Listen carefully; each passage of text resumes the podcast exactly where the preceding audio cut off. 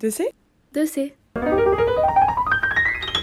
The Berlin fashion scene is just so fucking boring. And then people like me, I'm even ordinary. I don't have anything to do with like fashion magazines or fashion brands or whatever.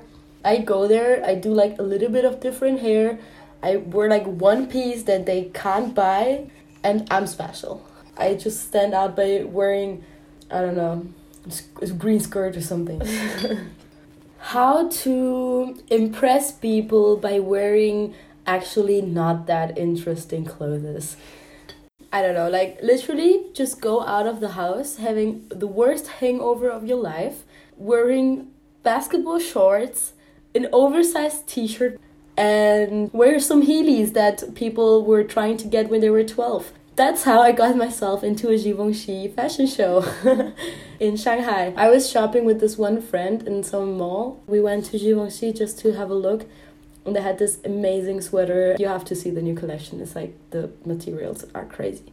So we started talking to this woman there, and she literally said that I that my outfit looks like Billie Eilish, and I was like screaming, laughing in the inside because I literally had the worst hangover of my life. I looked not good. Then she was like, "Yeah, you should totally come to our show," and I was like, "Are you for real?" really?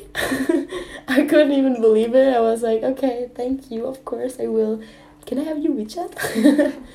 so I was freaking out about the fashion show. Totally freaking out, to be honest. Like, I was already going through my wardrobe after going out of the store. I noticed that I had absolutely nothing to wear.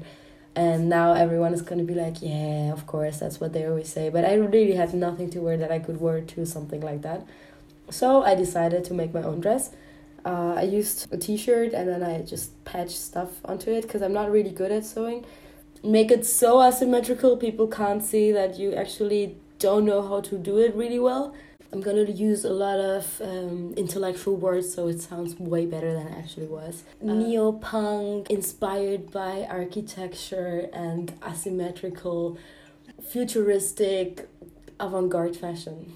That's what it was yeah, I didn't have much time, so I only had one sleeve, and uh, some things weren't like the dress was falling apart after that day, but it was it was fine. Like the photos and everything looked good. I felt good in it.